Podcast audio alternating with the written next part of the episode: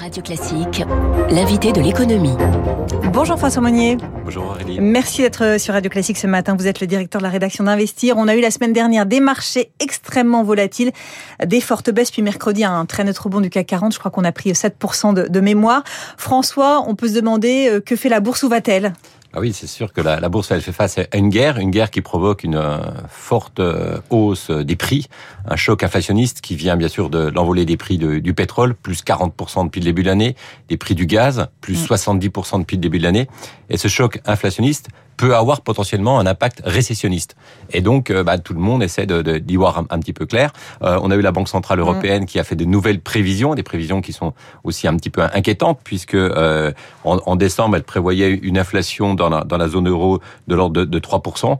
Euh, maintenant, on est plutôt sur un scénario à 5%, mm. et elle, est, elle, elle fait un, un scénario aussi euh, noir, avec un, une inflation à plus de 7%. 7%, c'est aussi réaliste, puisque aux États-Unis, en février, on a eu une inflation qui a frôlé les 8%. Ouais, considérable. Donc c'est considérable et donc tout ça, ça, ça pose beaucoup de questions sur, sur les marchés. D'abord, est-ce que les banques centrales peuvent cette fois nous sauver C'est pas certain puisque on le sait depuis Lehman Brothers, depuis cette faillite, euh, eh bien on a des banques centrales qui jouent le rôle des, pompiers et à chaque fois qu'il y a une volatilité sur les marchés, elles viennent à notre secours pour essayer de, calmer un petit peu les, les, ardeurs et les inquiétudes des uns et des autres. Sauf que cette fois, eh bien elles semblent un petit peu démunies puisque l'arme des hausses de taux et des achats d'actifs, ben, ça sert pas à grand chose en période de, conflit, en période de guerre.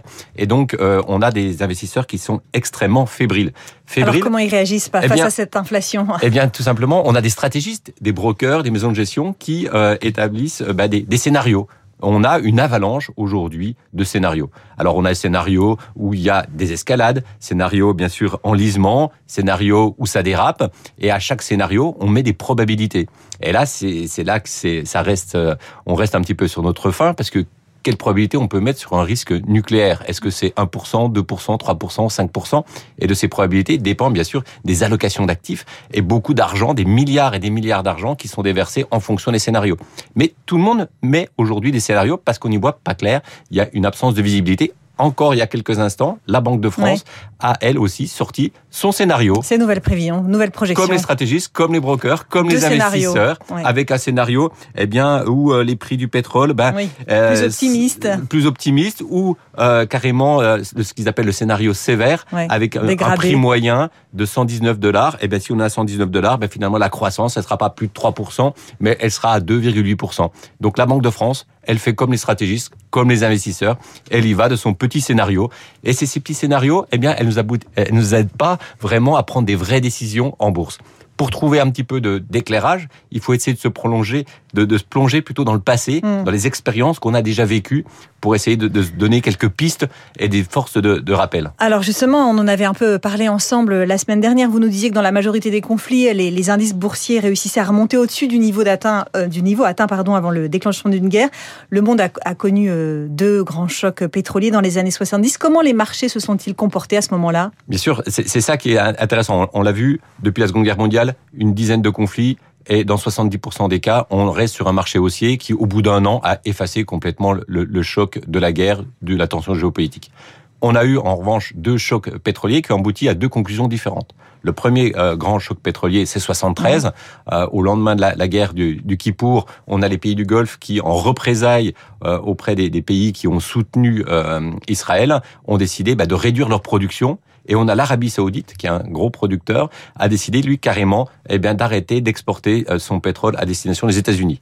Et à l'époque, bah, le, Moyen-Orient fournissait à peu près les deux tiers du pétrole consommé en Europe. Donc ça a provoqué un énorme choc inflationniste, un choc pétrolier, puisque euh, les cours du, du pétrole ont été multipliés par 4. Alors à l'époque, c'était pas les niveaux mmh. actuels. Hein. On est passé de 4 à 16 dollars. Ah oui. Mais euh, on était loin du niveau actuel. On est très loin des, des 100 dollars euh, aujourd'hui. Mais il n'empêche que quand vous changez dans l'équation et que vous multipliez par 4 les prix de l'énergie, eh bien ça, ça crée un, un choc extrêmement violent.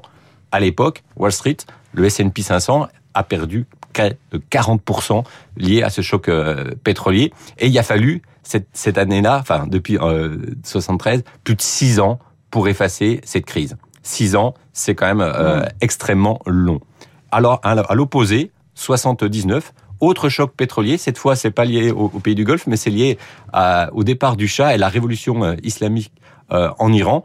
Et ça, ça a provoqué eh bien un doublement des prix de l'énergie. On est passé de 20 dollars à 40 dollars les cours du pétrole. Et ce choc, finalement, a été relativement mineur, puisqu'il a fallu moins d'un an pour hmm. l'effacer. Donc on a deux, scénarios assez différents. Deux scénarios assez différents. Donc ça, ça, montre que bah, on peut baisser dans le pire des cas de 40 et euh, l'autre scénario qui est vraiment un scénario rose où finalement il se passe pas grand chose et euh, en moins d'un an on aura oublié cette guerre en Ukraine et ce choc euh, inflationniste en, Europe. On va suivre ça de, très près avec vous, François. Merci beaucoup, François Monnier, invité de l'économie sur Radio Classique. Bonne journée. Interview à retrouver sur radioclassique.fr.